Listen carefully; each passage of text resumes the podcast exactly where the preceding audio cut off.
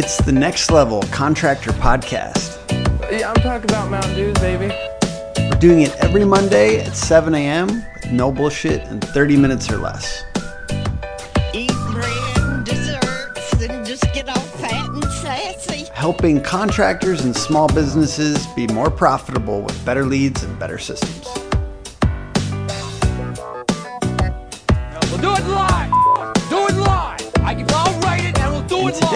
Talking about why to still market when you're getting more leads than you can handle. And we're with Bia Bonte. Hi. And uh, if you're on the audio version, she's a lot better looking than I am. So if you uh, pop on over to the video version, that'd be smart. Um, but seriously, why is it important to continue marketing even when business is booming? There's lots of things that, um, reasons that we think it's important, but uh, I'm just going to start by saying I know that it's difficult. It can feel overwhelming when you have a lot more contact forms than you're used to, and you can sometimes feel as though you're not tending to those leads as appropriately as you would like.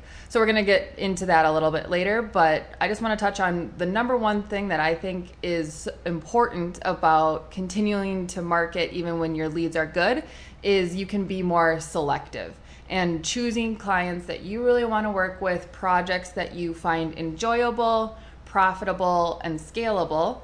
And the reason that that's so important is that's literally how you're going to grow your business. Um, if you're taking on projects that you don't know how that's going to scale, you have no idea how to make each project profitable, and they're not enjoyable to work with, it's going to be so much harder to continue to grow and build out those systems because when you have each project that you're kind of just having to take because those are the only leads that are coming to you, uh, it can really slow down and hinder the way that you grow your business as a whole. Yeah, and you know what a profitable project looks like for your business, and you know what an unprofitable project looks for your looks like for your business. But when you have people's time to be filled, sometimes you lower your bar if you don't have a lot of leads. And if you're getting to this point where you have more leads, that's the perfect opportunity to start raising the bar for the types of projects Mm-hmm. enjoyable you know what is an enjoyable project to work on. You know the types of clients that you'd prefer to work for and when you have the freedom to make that decision life is better. Mm-hmm. I don't think we have to advocate for that. People know. Scalable i just want to talk briefly about that. Scalable projects are ones that you can somewhat templatize systematize turn into a system that can be carried out on a regular basis again and again. And a lot of contractors are out there right now. One of my favorite contractors in particular is learning how to implement systems into his business right now. Mm-hmm. And if he's able to be more selective, he can choose those projects that can be scaled out into his mm-hmm. team, that can be uh, worked on with a process intact. There are projects that are so specific, so particular, and we sometimes come across these. We want to be of service, but we're trying to scale a business. Mm-hmm. We're moving from nine to 10 to 15 people in the next year. And we can't sign on a ton of projects that can't be turned into a templatized, systematized approach. And you want to get to that point as well. So it's super important to be able to be selective and to really look for those things. So sometimes people are like, why do I need to be selective? I just need to have t- my pipeline filled. That's the first step. The second step is my pipeline's filled. Now I can be more selective. And then some of our clients, we've had two in the past couple weeks talk to us about so many leads that it's very hard to keep up with them. Mm-hmm. We have three clients that have talked to me about that recently. One who's literally stopping marketing services because they have too many leads. And that is part of why we're having this discussion, right? Mm-hmm. Because we don't believe that you should stop at that point. We believe that you should build brand for the long term. It's not always just about leads, and we'll talk about that a little bit later. There is a distinct advantage to continuing to market even when you have an, a bunch of leads. You have to build that long term equity into your company, that long term brand equity. And that to me is what marketing shifts into a little bit. The economy is not always going to be this good. Mhm. Yeah, so it might be painful now that you're going through, filtering through way too many leads than you feel comfortable with, but thinking about soaking up that pain and figuring out that process for filtering, how to, what your sales process looks like after that person has come into your contact form or emailed you or given you a call. What does that process look like? Because probably in two years the economy isn't going to be as good it is as it is right now and as hard as that is to think about it's important to start your marketing now so that the problems that you are facing now can still be the same problems that you're facing in two years but you have the advantage because you still have this many leads whereas other people would be killing for as many leads as you had at that moment so putting the processes into place, starting your marketing today doesn't mean that your leads are going to just turn on in a second. Um, and unless you have ads, but marketing right now isn't just going to be an immediate fix. So I think if you start your marketing today, this is also a really good time to start figuring out what that sales process looks like and what your filtering looks like because you've got a little bit of time until that funnel really starts to fill up. So and it's you know it's yeah. of our opinion that slower is actually better when it Yeah. comes to marketing we try to build magnets not to hit people over the head Yeah. so that's why we're more focused on the organic side of like search engine marketing because we believe that well there's 85% of people are actually skipping the ads mm-hmm. so we think you get more savvy customers if you go after the organic search results. And that's not always the case for every business, but for contractors, home services, mm-hmm. and those types of businesses, it's a great place to be. Mm-hmm. So that's why we say it's slow because that approach is a very long term thing that even after you stop your effort on SEO or, you know, long term marketing systems that Yeah. there's value that's built out for the future. Yep. And um, I think another big thing. So I know it's hard to think about what's going to happen two years from now because the economy is great. Um, but what is a difficulty for a lot of business owners is getting good employees, and that costs so much money. I think it's almost 10 times harder to find a good employee than it is to find another lead. So, being selective, being able to find scalable projects, choosing people that you enjoy working with that are profitable for your business, which means that you can pay your employees more money. Um, it means that you're going to have long term employee satisfaction. So, if you're just taking anything that comes into your inbox and you're not able to be selective and filter and choose projects that are actually going to help grow your business, I think that's going to really affect your long term employee retention. And retention with employees is probably one of the top two things that would tank your business because if you can't keep people on, you can't even build those systems. You can't make your process scalable.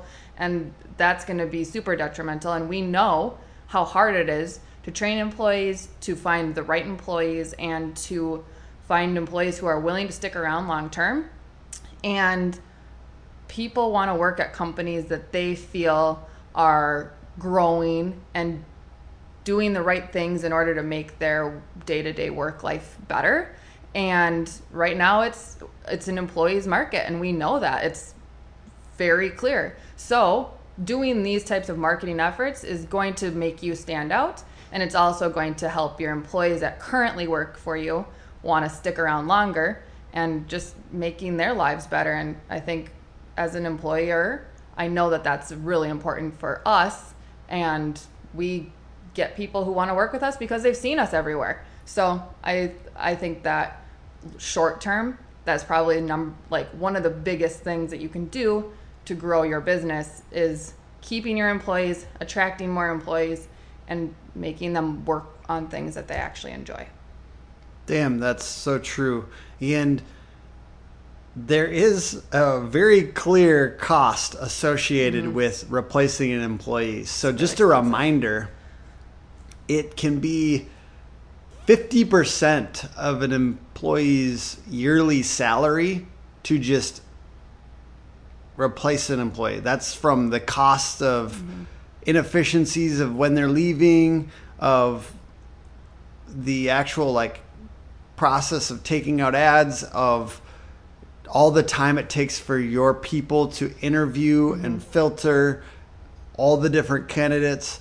So it's extremely expensive for your business. If you're not feeling that pain, if you're not understanding how mm-hmm. expensive it is to replace employees, then maybe you don't get why you need to be more mm-hmm. selective about your stuff, Yeah. about your prospects. I personally understand that. And that's why we're so selective about the clients that we bring in because it can be very painful to have to replace employees. Yeah. Half their salary. So think about that. And if you get that in your brain, I think it's going to be a lot more clear why it's so important to retain employees and why it's so important to be selective about the projects you take on. So I think we've covered some very clear reasons why it's important, and hopefully at least one of those resonates with you. Um, especially if you're a smaller team and you have a really good close knit employee group, but it's also just keeping that selectiveness and keeping your brand impressions and things like that. So let's say you're understanding this, but it is, it's still difficult, even Yeah. if you're like, oh, I, I get it. I know I should do it.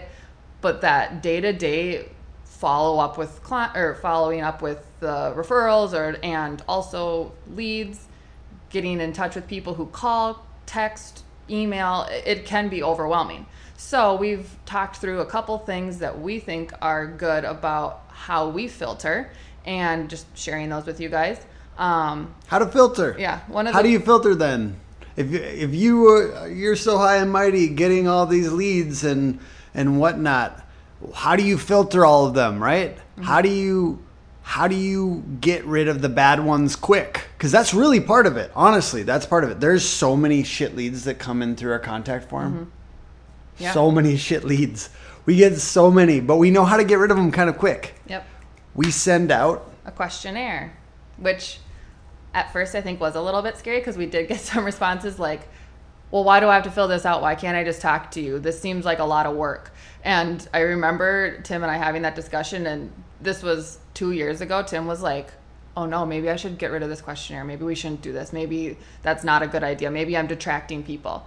And we kept it on, saw the course, and it's probably one of the best things that we've done because you can spend so much time setting up the 30 minute phone call to have a quick conversation and then two minutes in you're like this person doesn't even want what i'm offering so uh, discussing that amongst yourselves and your team i think this is one of those things that i would say the minute you're going to start marketing, I think you should also be going through a questionnaire of how you want to filter um, the top eight questions. And I think these questions also tie into your marketing because it is the questions that you want to share with people the answers of why to work with you, what it's like to work with you, um, the value that you provide. So I think that those two can go hand in hand. But I would say seven to eight questions about timeline, and maybe this isn't a bad time to discuss budget, um, what they're looking for.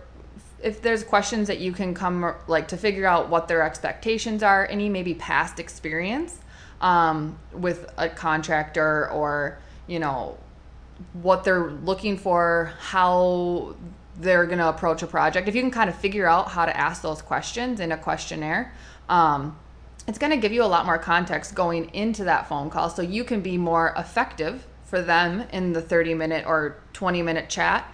Um, and I know everyone does their sales process a little bit differently, but we usually offer the questionnaire and then set up a phone conversation if we think that this is going to be something that at least that we can have a conversation and be useful. Um, so figuring out those questions, getting them in a questionnaire so that someone can go through that. And if they're not going to take the time, 20 minutes, 10 minutes to fill out a questionnaire, it might not be a person that you're looking to work for, especially when you're doing like a very specific remodel or you know that that's a lot of time that you're spending with someone so if they're not willing to do a 20 minute questionnaire if you have a lot of leads then it might not be something that is a problem and that is a good way to filter through at least that very top layer of just like people who are literally just looking for a price quote within 20 minutes um, yeah. Charging the, another piece for filtering, charging what you actually should charge. Mm-hmm. So a lot of consultants say charge more money. Charge what you need to charge Yep. to do it profitably and effectively and to do your whole process. Mm-hmm. And like along with that, charging what you need to charge and kind of giving a little bit more of that language around why you are probably not the cheapest option or things like that. People always ask if we can like filter who's putting in a lead form. We can't, unfortunately. So when you start to get more leads, you're just gonna get more leads of any category. But But, you- you, yeah. can write posts around like writing blog posts around your ideal for your ideal customer, Or the copy around Yeah. the contact form Yep. too. Like you can put certain things next to your contact form. We're not for everyone, but for people who need the level of service that we offer, you know what I mean? Mm-hmm. You can kind of allude to the fact that you're a premium option. Yeah, and I think we've done a couple for a couple of our contractors. Hey, let's sit down and have a cup of coffee. Let's, you know, it's a little bit more like this is not going to be just a quick free estimate. We'll come out to you, and for a lot of like roofing, you can do a free estimate and it's not going to kill you. But these really intense remodels or a custom build, you can't give that estimate just within 30 minutes. So I think just having a little bit of a clear expectation of what's included in a free estimate, or if you even do a free estimate, and then sharing that before someone even contacts you so that they know what to expect and they're not going to be upset if you say, hey, you know, we just don't do a free estimate because XYZ. They've already know that before they're even going to contact you. So I think just getting really clear about that next step that they can expect is going to help you filter a little bit better on the front end. And we know that a lot of contractors and small businesses come to us because they want more leads Mm-hmm. and they want better leads. Yes. And that's a pain point a lot of times. So that's often what we're solving for. But marketing is more than just getting leads. Tell me about that. Yeah, it is. And we kind of touched on this a little bit of like the being selective and around employees, but it is building that brand equity, having people seeing your brand everywhere and getting the eyes on your brand in every platform possible in every way. It's great to have a truck wrap and to have signs in the yards. And then also that person can find you online. They have consistency across all Re- platforms. remarketing on Yeah. Facebook and on display network around the internet. Mm-hmm. If you go to our website, you'll see our ads for the next two weeks for sure. So Yeah. So, and I think just like the attention, that's the commodity, right? Or it's not a commodity. It's so difficult to get attention right now. And people are so distracted by so many things. So, if you can insert yourself into the spots that they're distracted by, such as Instagram, Facebook, anywhere online, you're not just like advertising to them, you're just showing up where they happen to be hanging out. So, you're creating good and useful content for Yep. them. And if attention is this scarce resource, yeah. you know, I recently had a competitor call me a diva for the amount of video that I do on LinkedIn. I don't actually enjoy putting myself out there and getting roasted by random people. It, you know, much to your surprise, I'm sure, it's not actually that fun, but I do it because it's good for our business mm-hmm. and we get the attention that we need, and attention is scarce. And if you're not doing that, to me, it's lazy. Mm-hmm. You're not showing up where they are, you're not taking the time to create useful content, you're being lazy. And I might be challenging to you because I'm not. And I spend a lot of time creating content that's useful and entertaining. It's not because I'm a diva, though. Just throwing that out there. One of the things that I think is the most important is nurturing existing business and helping drive referrals. So it's not just about marketing to people who you've never met before, it's about being there to help people remember the service that you provided and being able to give them an opportunity to give a referral to your business, showing them past projects that they've worked on on their that they can easily share with their friends on Facebook putting your work that you did for them on your social media people love that. They're going to share that and say hey look at look at how beautiful my house looks. But also thanks to this company for providing such an awesome service. If you need something like this contact them. They're great. And then it allows them to be the hero because they connected their friend or their cousin with a company like you to provide a service that they found was really valuable. So I think people sometimes get into the mode that marketing is just to people that don't know them, but it's really about nurturing those existing clients as well as getting referrals. And it's about giving people not just to know you, it's about getting people to remember you. So it's not just that first time that you see them that you win, that you get their business. It's the 10th, 11th, 12th, 13th time that they're seeing you, now they know you and they feel like they already uh, have, are acquainted with you and they already know what you provide. So they're going to be so much more likely to contact once they're ready. And that's building equity into the brand because they remember it. And just a couple notes on brand. That's why we have such a simple name, Hook Agency. It's a visual thing as well as it's super easy to remember. It can't be misspelled part of this whole thing is building equity into your brand. Mm-hmm. You want a brand that's easy to remember and easy to accompany these stories. You know, we have so many clients that put out these videos as part of their marketing efforts, and we help them with those videos. And people share the video and mm-hmm. they can talk about the brand. It's a lot easier to talk about a brand that has a distinct logo, that has an easy to remember name, if you are a company who's branded maybe after the owner's last name, which I don't suggest, I think you do that at your own peril. I think it's smart to have a brand that is easy to remember and is distinctive and is a visual thing and is something that has a positive connotation. For us, it's hook better leads. For you, whatever it happens to be, you want it to be easy to remember and to go along with the value proposition of what you're doing. And if you're not branded in that way, it may be time for a shift, but you do build equity into that brand. So it's not to be done lightly. And I appreciate you coming on the podcast yeah, today. Of course. Was, thanks for having me. And we'll be back next week, Monday at 7 a.m. 30 minutes or less. No bullshit. It's the next level contractor podcast we're helping small businesses and contractors get better leads and better systems. It's brought to you by Hook Agency, hookagency.com, and Hook Agency all over the internet on social channels. Have a great week. Bye.